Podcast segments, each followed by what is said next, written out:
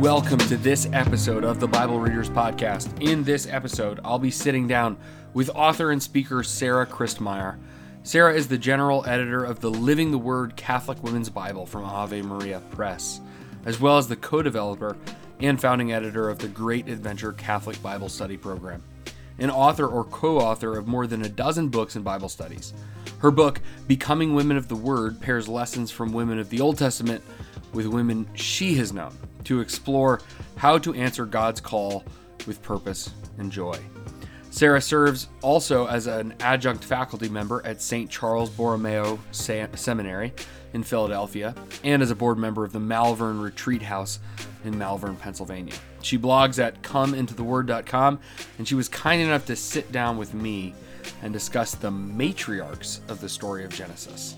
And I think she has a lot of really interesting insight to share. So I think you'll really appreciate her perspective. If you're not subscribed already, go ahead and subscribe to the Bible Readers Podcast on Apple Podcasts, Spotify, or wherever you listen to podcasts so that you don't miss out on any of our episodes on the eras of salvation history. I'm so glad you're joining us today on the Bible Readers Podcast to follow along on this journey through Scripture.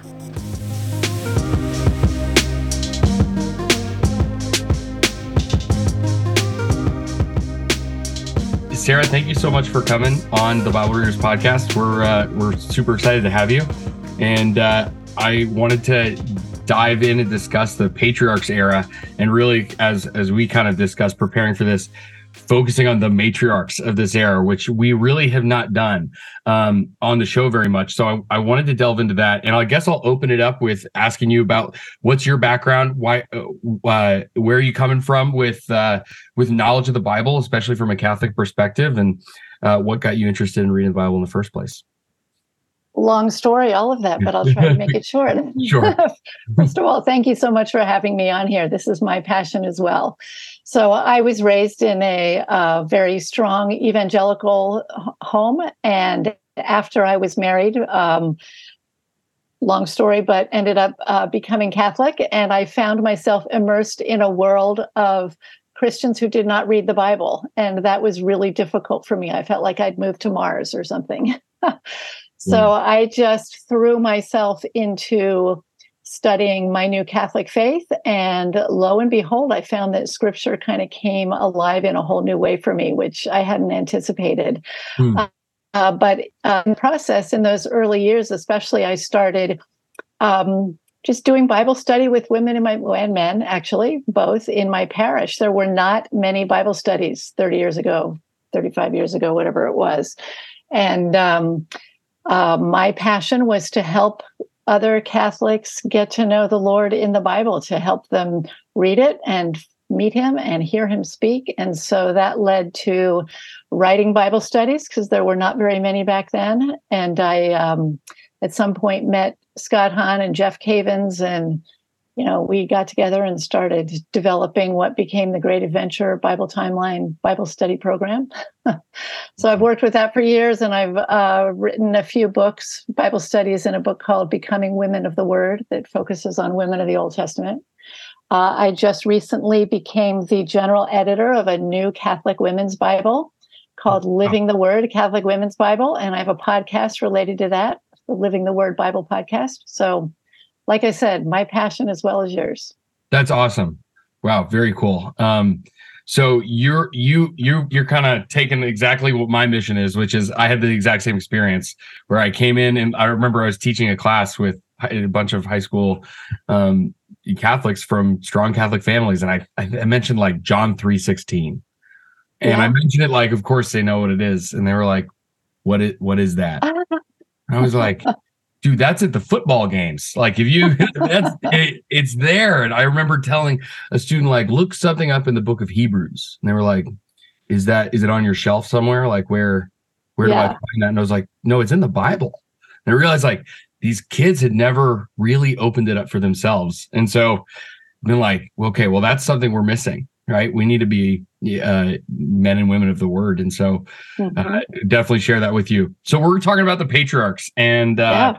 We've been focused on the story of Abraham, uh, the story of Jacob and Esau, and then Joseph primarily. Um, and mm-hmm. we've kind of only touched on the women in those stories. Um, but I think that's I think we're missing a lot of really good stuff when we when we're doing that. So I I've been focused on the patriarchs, but not touched heavily on the matriarchs. Why is it important to not forget about Sarah, Rachel, Rebecca, Tamar, others that are in this story of Genesis? What are we missing when we skip them? Well, I think the first big reason not to skip them is that they're given to us and they're given mm. to us in great detail. And, you know, somebody who wrote these books, you know, took a great deal of time and care in giving us not just their names, but their lives and their emotions and their reactions. Mm. And uh, they're also some of the very first people uh, in the history of the world who got to know who God was and who learned how to walk with Him by faith, the, who learned that He could be trusted and hmm. who learned to trust him with themselves.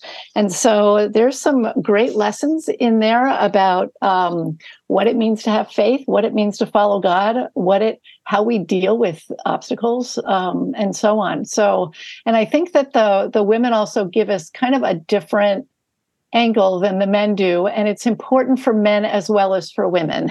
Yeah. Um, you know, we're created male and female. We're both in His image. I think that the feminine and masculine obviously give give across um, uh, kind of different aspects of who God is and of who we are in His image, but it doesn't mean that all the masculine aspects are just for the men or yeah. all the you know feminine are just for the women.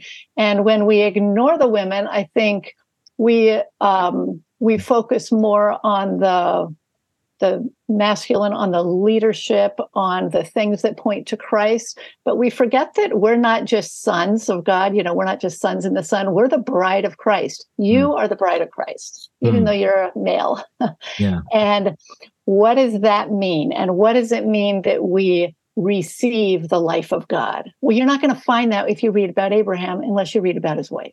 Huh ditto through the for the other women throughout. Yeah. So I think it's very important to uh, take care to look at them as well is there a story uh was there one of those women that stands out to you the most in in that in this uh in the story of the patriarchs and the, the matriarchs is there a, one of these women that like you're like this is her story like we need to hear her story well uh can I give you two? Well, no, you said the patriarchs. So I'll give you one in patriarchs, but I think okay. we have to start with Eve. So she's okay. not in the patriarchs. Yeah, but go um, back to Eve. That's totally fine. Yeah, yeah, yeah. yeah. so, um, you know, Eve gets blamed for a lot. Uh, mm-hmm.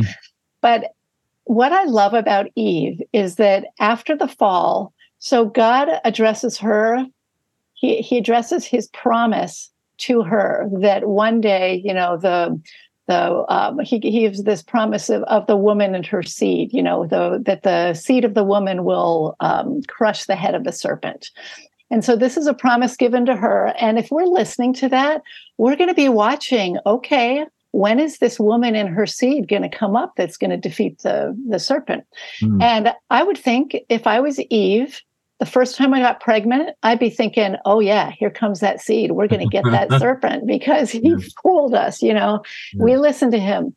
So she has two children, and the first one kills the second one. Mm. So, you know, this is just a horrific thing where here's the promised seed, you think, maybe, and one's a murderer and the other one's dead. And then the one's exiled. So, how do you come back for that? Yeah. And I love watching Eve because she comes back the next time she's pregnant. She talks about having this son who's appointed to her by God in place mm. of the one who was lost. And mm. there's, you know, it's not elaborated upon, but you get this little hint yeah. that, oh, there's a relationship with God going. And even in the midst of this, probably fear and discouragement, and can we even trust this God? Yeah. You know, how do you trust him? Well, mm. she's, they're moving forward. So mm. that's a beautiful picture. And I like to start it with Eve because, of course, at the end of the story, we have Mary, the new Eve, and we got to get from one to the other. Yeah. And all these women kind of uh, show us show us how we get from one to the other. So the, the next one is in the patriarchs, and that would be Sarah. And she's probably one of the most important women in the Old Testament because she, along with Abraham, I mean, they're the couple that God chooses to start his people. Yeah. And um, I guess growing up, I always thought about Abraham as being the father of faith and the father of his people. And you kind of think, well, Sarah, you know, he needed a wife or something. He needed somebody to carry that baby. Yeah. That's a very Protestant way of looking at things. It's sort of like, you know, Mary. Yeah, God right. needed a womb. So, you know, right. who, who cares who she is? Right, right. Well, it's if you read the patriarchs period carefully in Genesis, you read those chapters carefully God is really, really specific that it has to be Sarah who's the parent, uh, who's the mother oh, of these. It can't be children. Hagar. It, it, cannot be it Hagar. Cannot be Hagar. It can't be Abraham's servant. You know, it has to be a child of Abraham and Sarah, who not only can't have children, who's 90 years old. Right. you know, it she has to have a. It has to be totally impossible for her to have children, and you know her she she gets actually held up in that that great um, chapter of faith in hebrews chapter 11 he right. talks about what it means to be to have faith two women are mentioned there yeah. um, also rahab who you'll get to in a couple periods but sarah is mentioned because and it says basically she's uh, able to conceive and have uh, the people of god because of her faith well you look at the story and you're like what? you know, because she laughs when she hears the news. Right. But isn't that so much what faith is like? Mm. I hmm. mean, we hear God say something and we're like, are you kidding me? That yeah. is impossible. I can't do that. I am not good enough. I don't have it in with me. I don't care if you're male, female, you know, how great you are. You don't have what it takes. Huh. And so here's a message right at the beginning that God loves to take people who don't have what it takes. And it's that faith, even if we laugh to begin with, yeah. we learn, hey, nothing's impossible with God. Yeah. Which mm. that's the message to Mary later on, you know. Well, that yeah. message came to Sarah, first of all. Huh. That's super cool. Yeah, I I, I intend to always read the story of Abraham as the story of progression in faith, where like he starts out good, he goes where God tells mm. him, hmm. right? And then big dip because he leaves his wife out to dry at the whim of whatever the Egyptian pharaoh wants. Yeah. And then, and then he, and then he has this high moment with Melchizedek and then and then the promise is is reiterated and then low moment when he loses faith again and then finally this this culmination of all this like test of faith where he has this the sacrifice of of of his son Isaac, right? Or the almost sacrifice. And where we see Abraham go from a man of little faith um, to a man of of great faith. Mm-hmm. Does does Sarah have an ending moment that we see kind of like Abraham where they've been through the crucible or should should we read um, the sacrifice of Isaac, should we read Sarah into that as well, even though she's not mentioned in the scene itself? Uh, can we step back from the sacrifice of Isaac for a minute yeah. and just back up to the rest of the question? I love what you started saying because it comes, it brings out a really important point. We look at Abraham's quote journey of faith, and it's a journey because he's on a journey to begin with. Well, right. so Sarah, she's walking alongside him, you know, she's going through the journey. But we look at that journey as you described it, sort of the highs and the lows and the mm-hmm. steps that he takes. But really, what Abraham is working toward is first of all, he is leaving and following. That's a big mm. aspect of faith. Mm. Um, secondly, he's having to believe what seems to be impossible. So that's a big deal.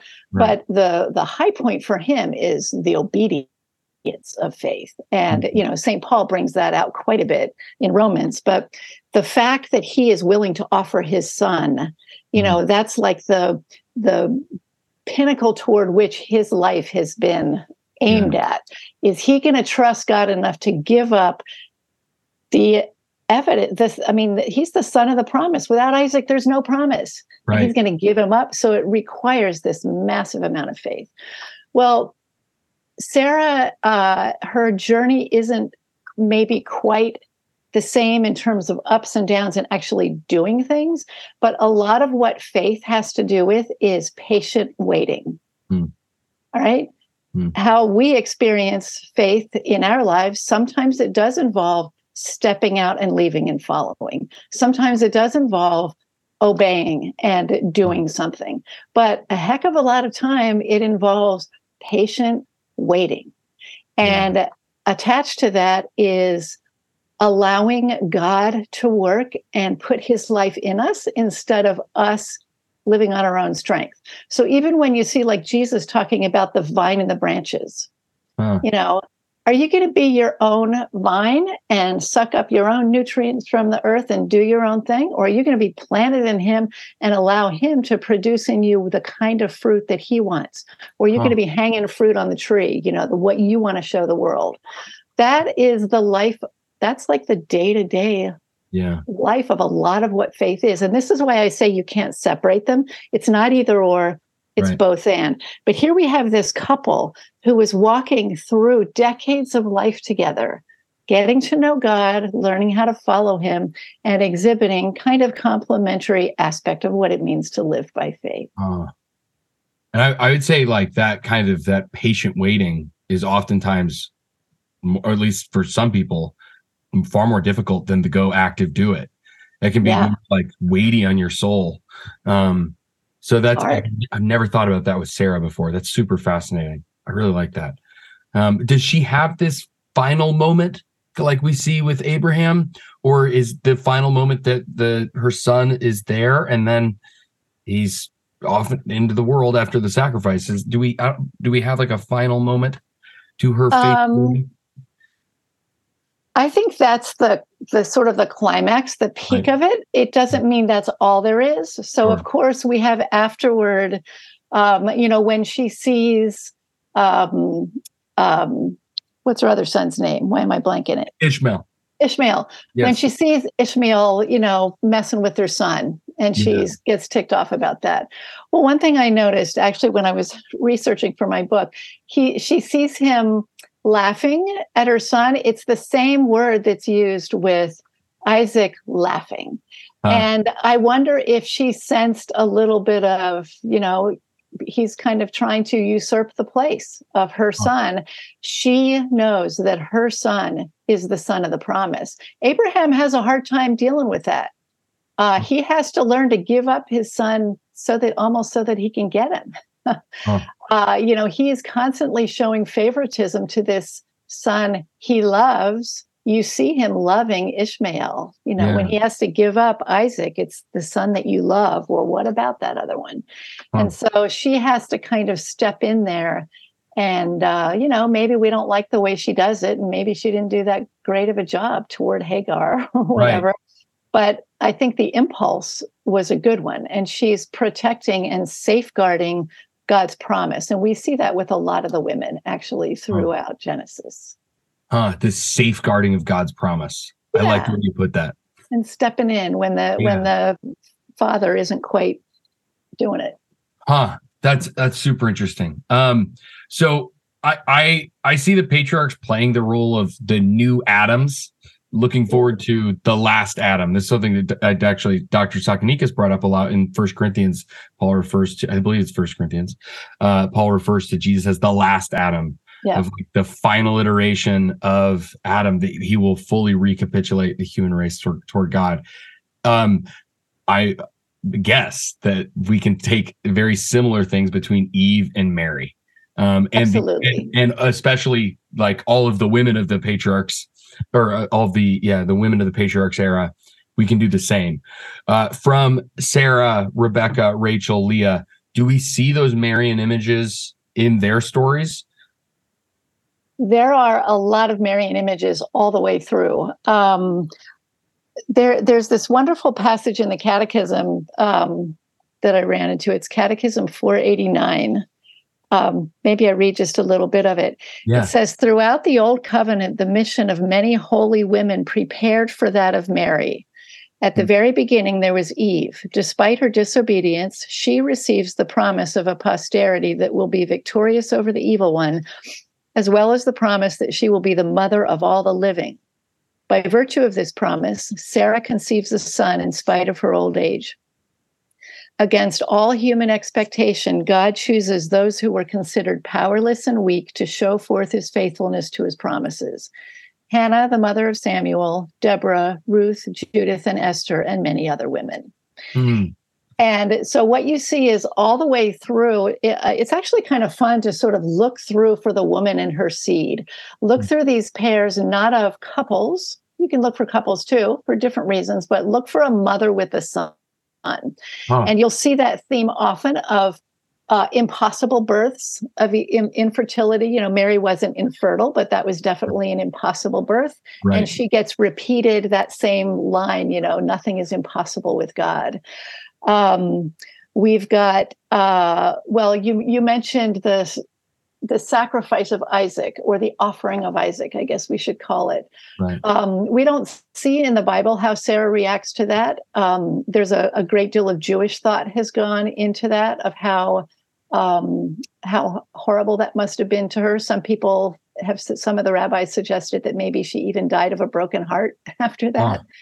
Um, we don't we don't really know. Um, but she definitely is an early image of the mother, you know, whose son is mm. offered, but who is given back her son. So they're both given back their son. Um, with clearly we've got Judith and Yael. I guess you haven't done them them yet, but yet. sort of stomping on the head of the enemy, yeah. right?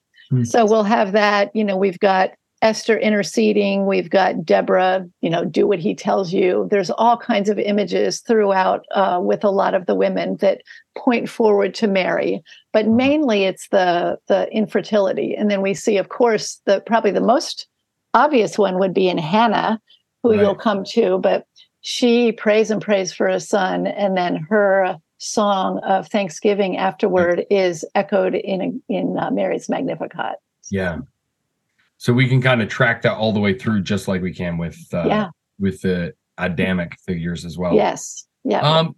So then, with I want to get into the specifics of a couple of these stories in relation to the women. Um, and there are just a couple of things that I've always found um I don't know if it, no, I don't know if the word, right word is strange, but uh, just curious about some of these things. And one of them is is the favoritism that we see from a couple of the different women who deal with their two sons. And of course, my mind immediately goes to uh, Jacob and Esau. What what do we make of Rebecca's favoritism with Jacob and with her insistence or uh, uh assistance in Jacob's stealing of the blessing? So I think we have to start out with, um, you know, while she was pregnant with those boys, she got a message from the Lord that there were two nations inside her that were struggling. She was so upset because she could feel them battling it out, you know, in her womb. And um, the the promise was that the younger was going to be the stronger, and the favored um, and that the elder would serve the younger yeah. so she she takes that seriously and she remembers it um, jacob initially takes the birthright from his brother but his brother really sells it to him. I mean i don't think da- jacob stole it. But later on definitely she sort of pulls the wool over her husband's eyes. Yeah. Um, but but to me it's kind of like sarah with with her son. Huh. I mean, her husband is about to give the blessing to the wrong boy.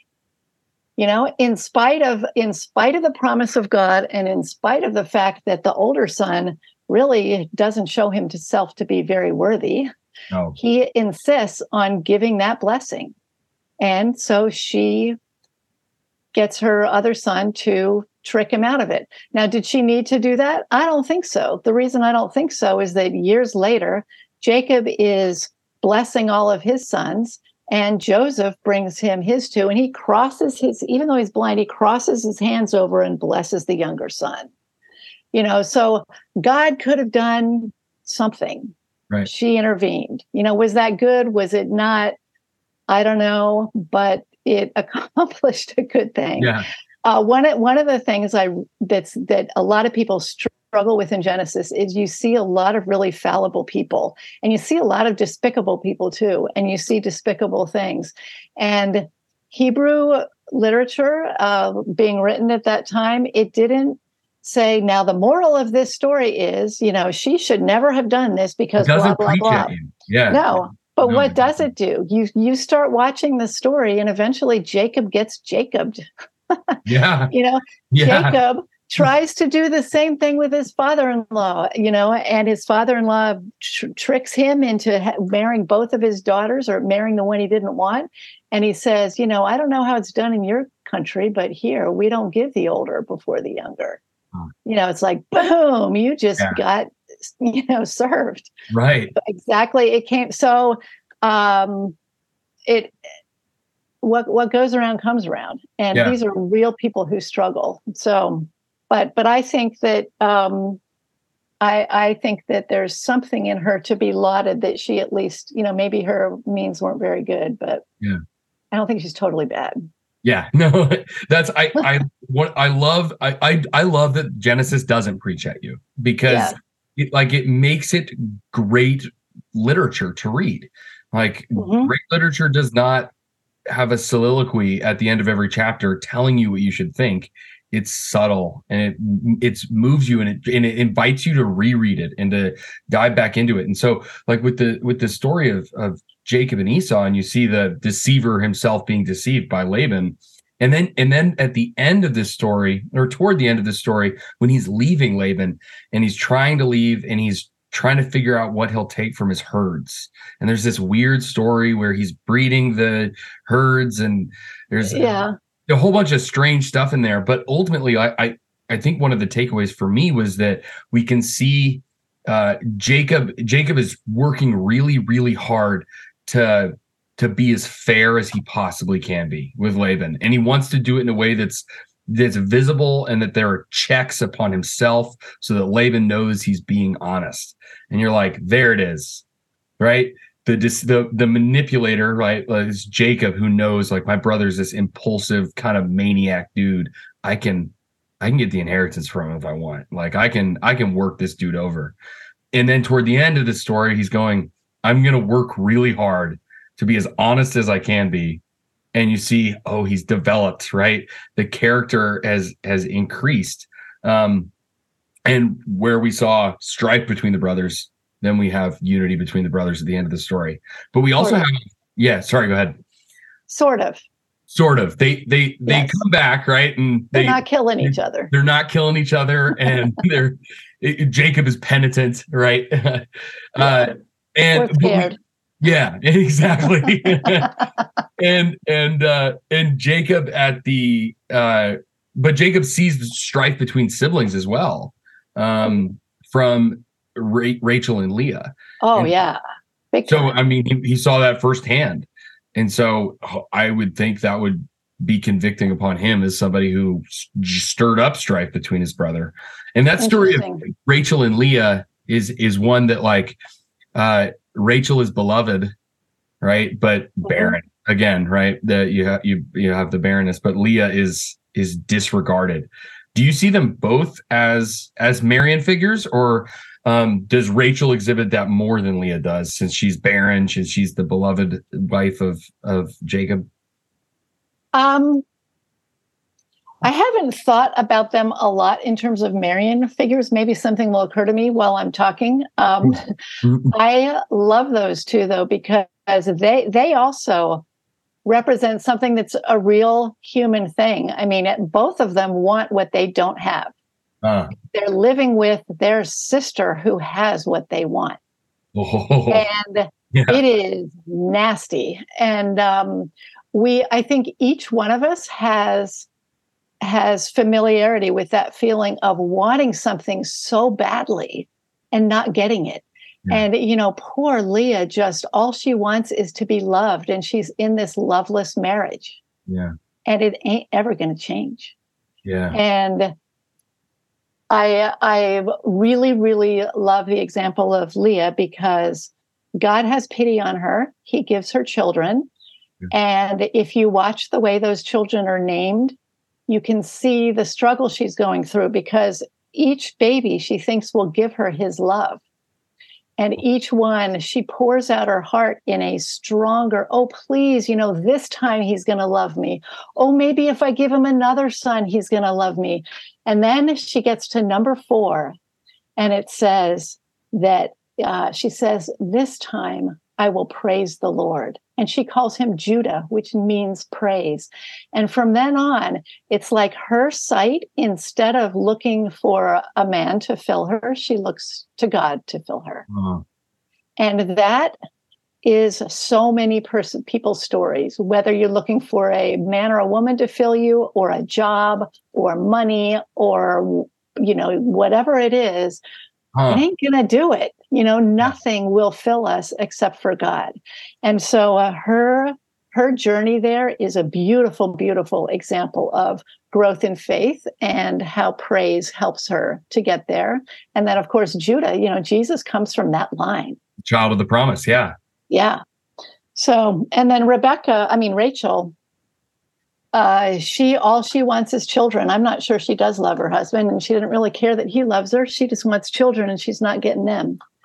And she's kind of a sad, sad story. But um, in the end, she dies in childbirth, um, having been very bitter her entire life against her sister, and only wanting children to kind of get one up on her sister, which is very sad.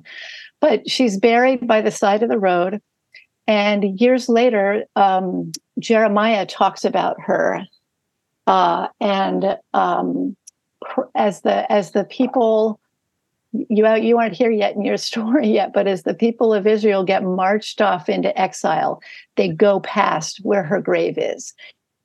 And he talks about Rachel crying for her children, and then he brings a note of hope that they're going to come back to her at some point. And of course, that's a little prophecy about their return from exile at some point. And hmm. then I think it's in Matthew in the gospel that we hear about Rachel weeping for her children, you know, when the, the infants are slaughtered and so on. But the Jews always um, attributed a lot of, um, they, they attribute to her tears bringing back those, the children of Israel. And the power of a mother's tears and praying for her children uh, and never giving up praying for them is kind of her legacy, which is a nice nice legacy from a sad story. Yeah that's beautiful. Huh that's I, I love what you said about those two. That's super interesting. I'm gonna have to think about those. I, I've, I've never thought about them on that level. That's really awesome. Um there are stories of women uh, throughout the bible especially in like the book of judges i think of in particular but i think it's here in genesis where uh the theme of of the the abuse of uh, hmm. certain women in the Bible and how the author uses that. Um, and it, I, I wonder like what we can take away from some of these things. I think of the story of Dinah um, in Genesis, but uh, of course this the story of the the Levite and the concubine in Judges. But and they're throughout the Bible. Mm-hmm. How, how, do you think uh, the the author is?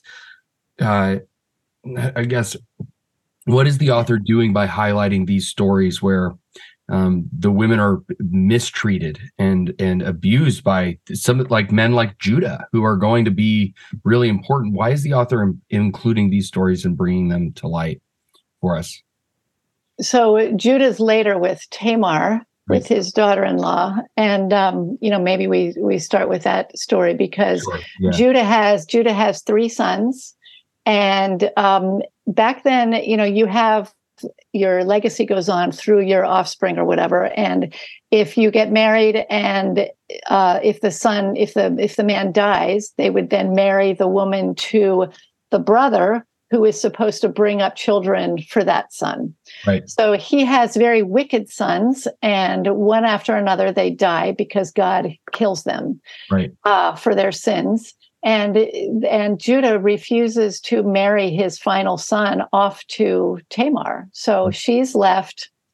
Um, you know, she's lost two wicked husbands. the Lord took them, whether that was a blessing or a curse, I'm not sure. Right, um, right. Yeah. yeah. But the upshot is that Judah has no legacy. Huh. So the real, I mean, the the one center of that story is yes it's tamar but it's really his legacy is not gonna his line is gonna die mm. and so here again we have a woman doing something that's maybe a little bit shady you know she she pretends to be a prostitute and waits by the side of the road because he's his wife has died and he's you know going out on the town and she goes and instead of him having a child by some unlawful way or whatever right. you know I guess this was probably unlawful too. It wasn't a good idea, but she slept with him. She got Right. pregnant, and then he he wants to punish her. I think he wants to kill her. Uh, whatever the punishment is for adultery, when he finds out that she's pregnant, Right. and um, she reveals that that he was the the father, and he instantly is you know covered with shame and remorse and never sleeps with her again. Um, but he has twins that way, and they are in the line of Christ. They are the line of Judah Yeah. again. Jesus comes from that line. And Matthew makes a point of drawing attention to that. I mean, I think we have to. Tamar was mistreated and her life was not good. I I trust that God made that up to her.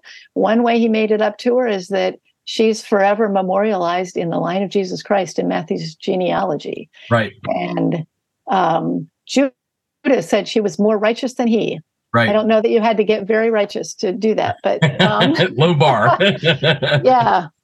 Um, you know, and then the other one you mentioned was Dinah, uh, the sister of all the sons of, you know, she's the daughter of um, Jacob. Yeah. And a neighboring person falls in love with her, sort of wants her, Right. Uh, and rapes her, wants to marry her, and everything. But the the brothers come out and wipe out the entire town, which is a horrific, horrific thing that happens. Yeah.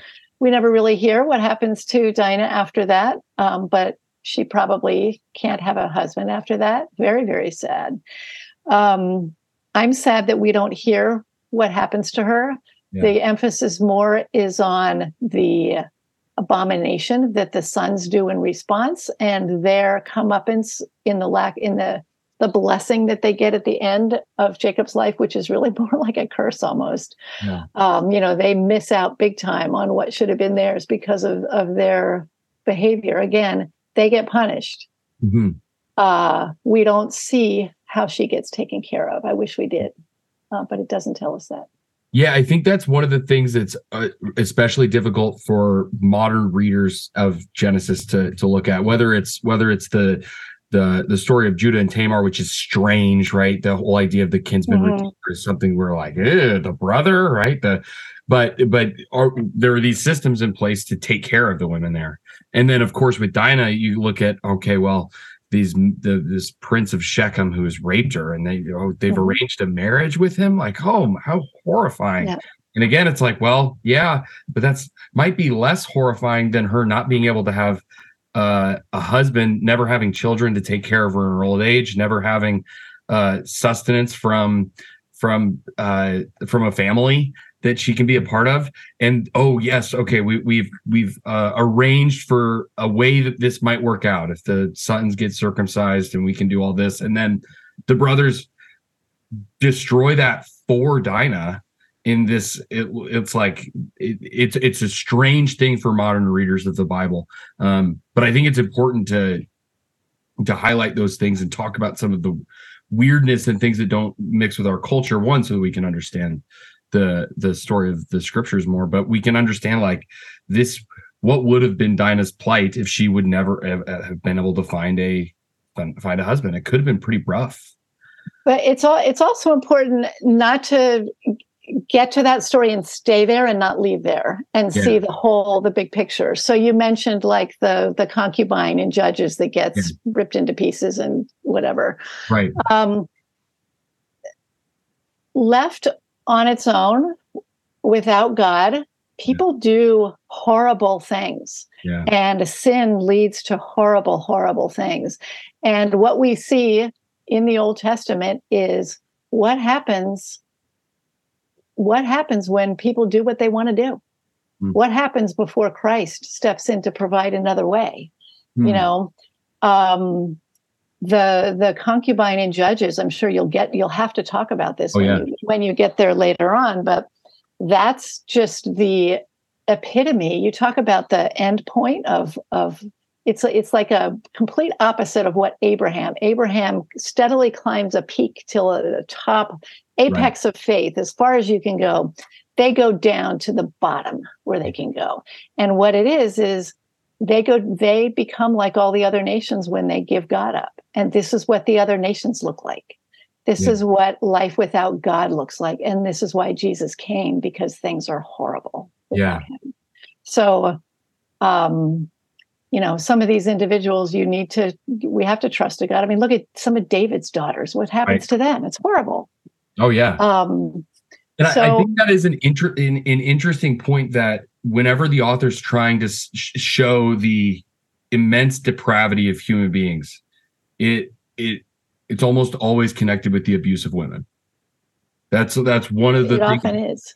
Yeah, that that like killing, murder, right? Th- these things, but also the mistreatment of the of of women is like one of the ways we see the worst, the worst of the of of humanity without God. Um, Mhm. I think the author is doing that intentionally. Um, and Maybe because that's what happens. I mean, the weak get Right. preyed on, women get preyed on, you Mhm. know, and you see that. The bad things are done to the men also. sure, Um, maybe they don't draw our attention quite as much. But, yeah, that, that's true. um, Yeah, that's super fascinating. The promises that are given to the sons at the at the end of the book of Genesis. mhm. I've really only ever focused on the promise given to given to Judah.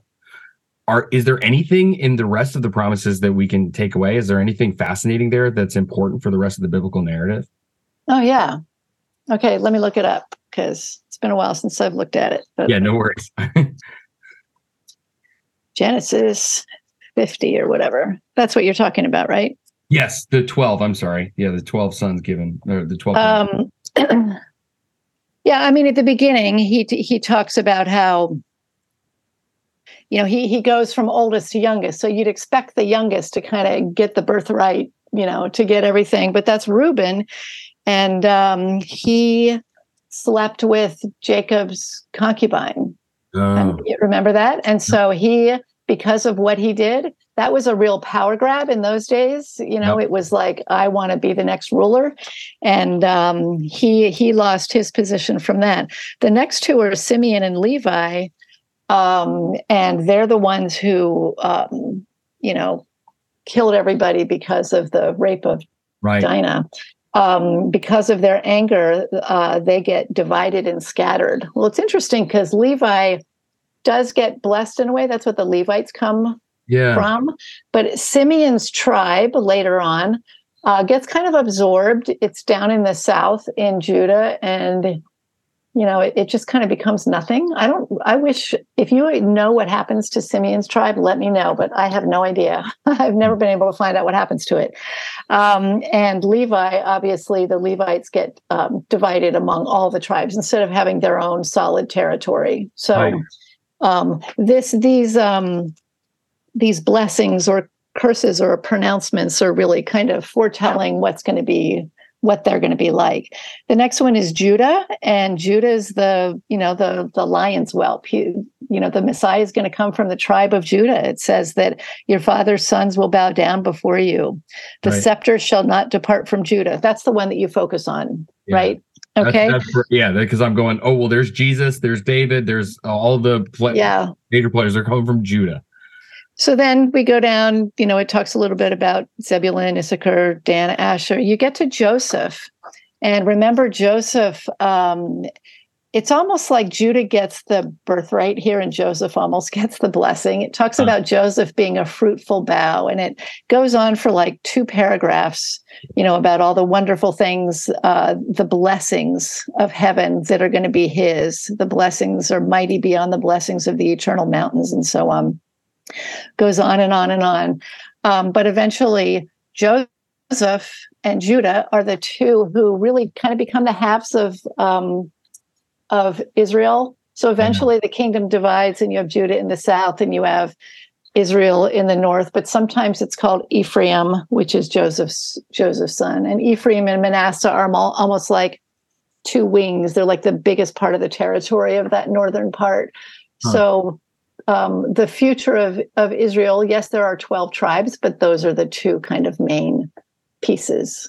So would would you say that is there when they're when the kingdom divides and in, in the south you've got the two and the the north you've got the the ten uh would is there a divide there that kind of goes back to the divide between Rachel and Leah that like I guess maybe not because Benjamin is No, because a son of she has ten of them. Yeah, Yeah. Well, ten. yeah, uh, Joseph and Benjamin.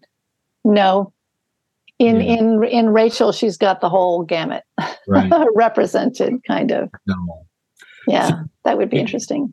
There, there seems to be in Genesis this like really sharp shift in the storytelling in that occurs in Genesis 11, where we go from these like macro eon stories, um, creation, mm-hmm. these huge ones, and then we focus on this one guy and his sons really intensely.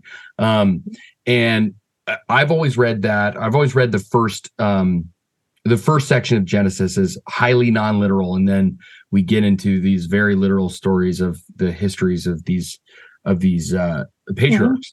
Mm-hmm. Uh, but there are themes that that travel throughout the entire book. Um, uh, and one of them is this idea of like the family name, the passing on of the family name. Of course, like it goes all the way back to Seth and Adam, where Adam receives the blessing from God, and then uh, and then Adam names Seth Seth, which means name, and kind of carries this on. Uh, is the passing on of that of the blessing from Abraham to Isaac to Jacob and, and so on is is that this passing on of the of the blessing that came to came to Adam in in Genesis 1 and 2 is that how we should read that theme moving forward through Genesis so there are there are people who be, so Shem is Shem means name. So and there are people who believe that Shem, who was Noah's son, was still alive and was Melchizedek giving mm. the blessing to Adam. Um, so there are some people who would trace it through that way, but the blessing that's being specifically passed on here um, technically speaking, is the blessing that God gave to Abraham that He's passing on. Um, that that's that's tied to the covenant. Yes, of course. I, I wanted to ask, like, if you were talking to somebody who is who is uh, opening up Genesis for the first time, they were like, "I'm going to read the Bible." Of course, they're like, "I'll start in the beginning." What mm-hmm. advice would you give them for reading the Bible on their own, um, and maybe like some uh, resources that they could tap into to understand the Bible for themselves? Excellent question.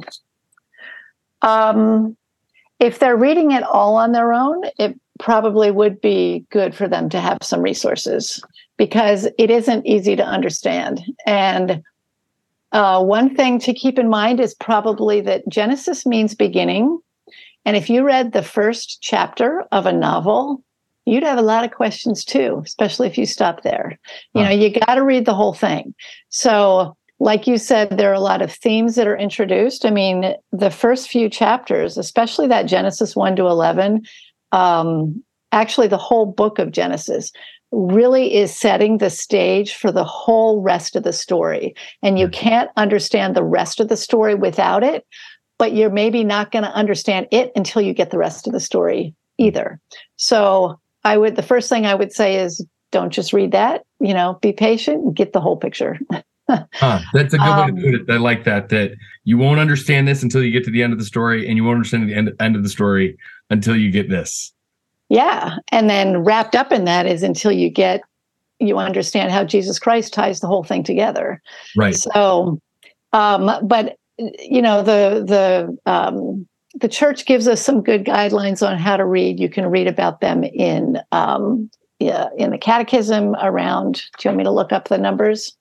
Uh, you, you're, yeah, that'd be great. Hmm. Catechism 109 to 114. Okay. Talks about, um, actually, it's telling us criteria for reading the Bible as a living communication from God to us, as opposed to as a dead letter.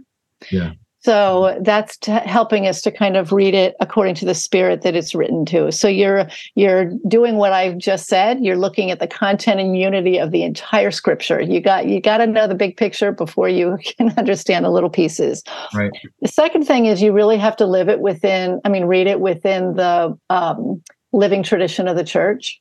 Mm. So you're not going to fully understand it unless you get to know what the how the church has read it and how the church reads it and how the church interprets. So the church doesn't give us strict interpretations of every line, but it does give us like um, banks on a river.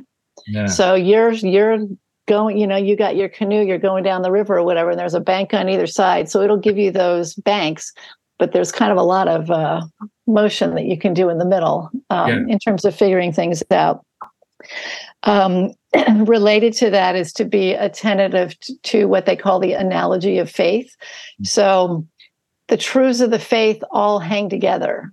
That was one thing I noticed on becoming Catholic. It's like everything holds together so incredibly beautifully. They don't contradict each other. So if you start running into things that you think you think that when you're reading, you know, about the uh, conquest of Canaan, you think you're reading that God is a really angry God, and the whole history of all the Christian tradition and everything in Jewish tradition tells you that God is love. There's probably something wrong with your understanding. So, you know, how are how are you going to get to the bottom of that? It might help to be able to study some of what the church teaches also, and to read in light of that. Mm. Um, so that's very important. Um,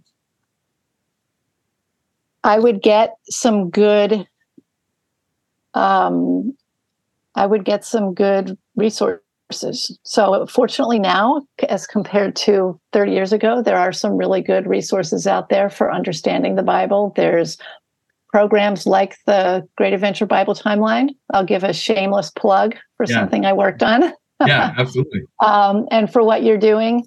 Um, but reading if you if you do the bible studies that are related to that the first few of them really help you to learn how it is that you read the bible in light of church teaching and how you read the old testament in light of the new how you read it all in light of christ and so on so it will help you um, I don't know what you're exactly what you're looking for, so I'm fumbling a little bit here. Oh no, that's fine. Yeah, I, I, I just the the work that you've done and the work that I'm trying to get a, become a part of is really like shares this this uh, mission where like I, I meet so many Catholics who like are familiar with individual stories that are spread mm-hmm. apart, but they don't understand any of the connection between them, and especially because uh, like they're like, hey, I go to mass, I listen, I'm mm-hmm. I'm there, I'm paying attention, but they but they're every week I get parachuted into numbers and then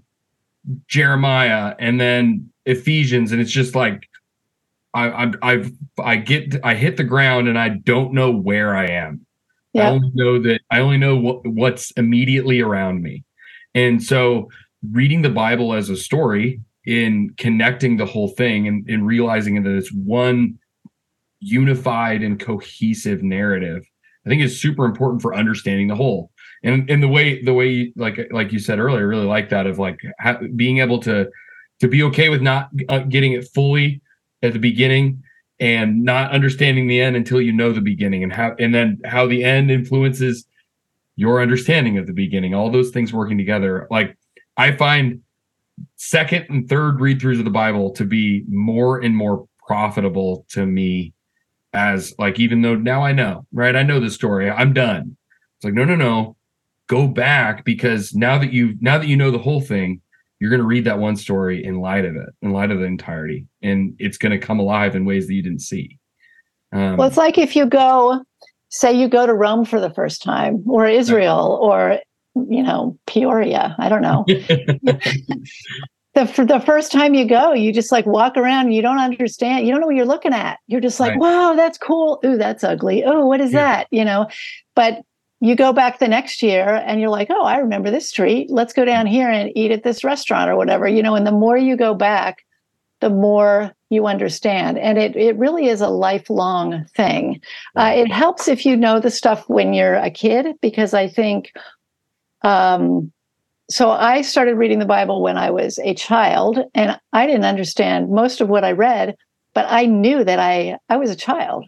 Right. I mean, children approach life as whoa, look at all this cool stuff, you know, and you just hear the story.